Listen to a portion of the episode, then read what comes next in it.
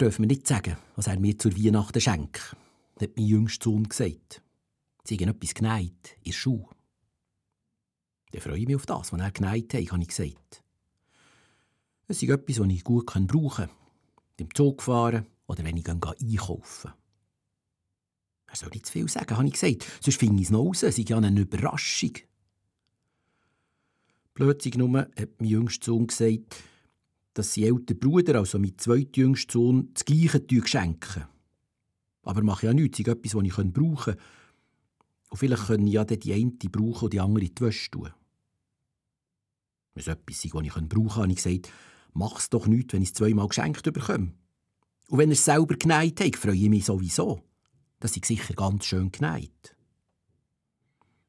Jetzt habe aber herausgefunden, dass seine ältere Schwester, also meine Tochter, mir auch das Gleiche schenkt, hat mein jüngster Sohn gesagt.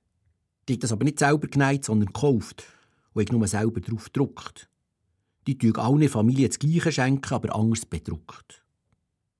Er soll nicht alles ausplaudern, habe ich gesagt. Wenn man wüsste, was die anderen schenken, müssen wir es für sich behalten.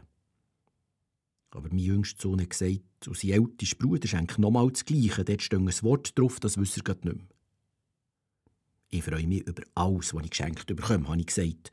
Und am meisten natürlich über das, was er selber geneigt hat.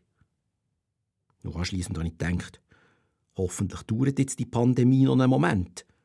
Sonst kann ich dann die Stoffmasken, die ich von meinen Kindern zur Weihnachten bekomme, gar nicht mehr alle brauchen.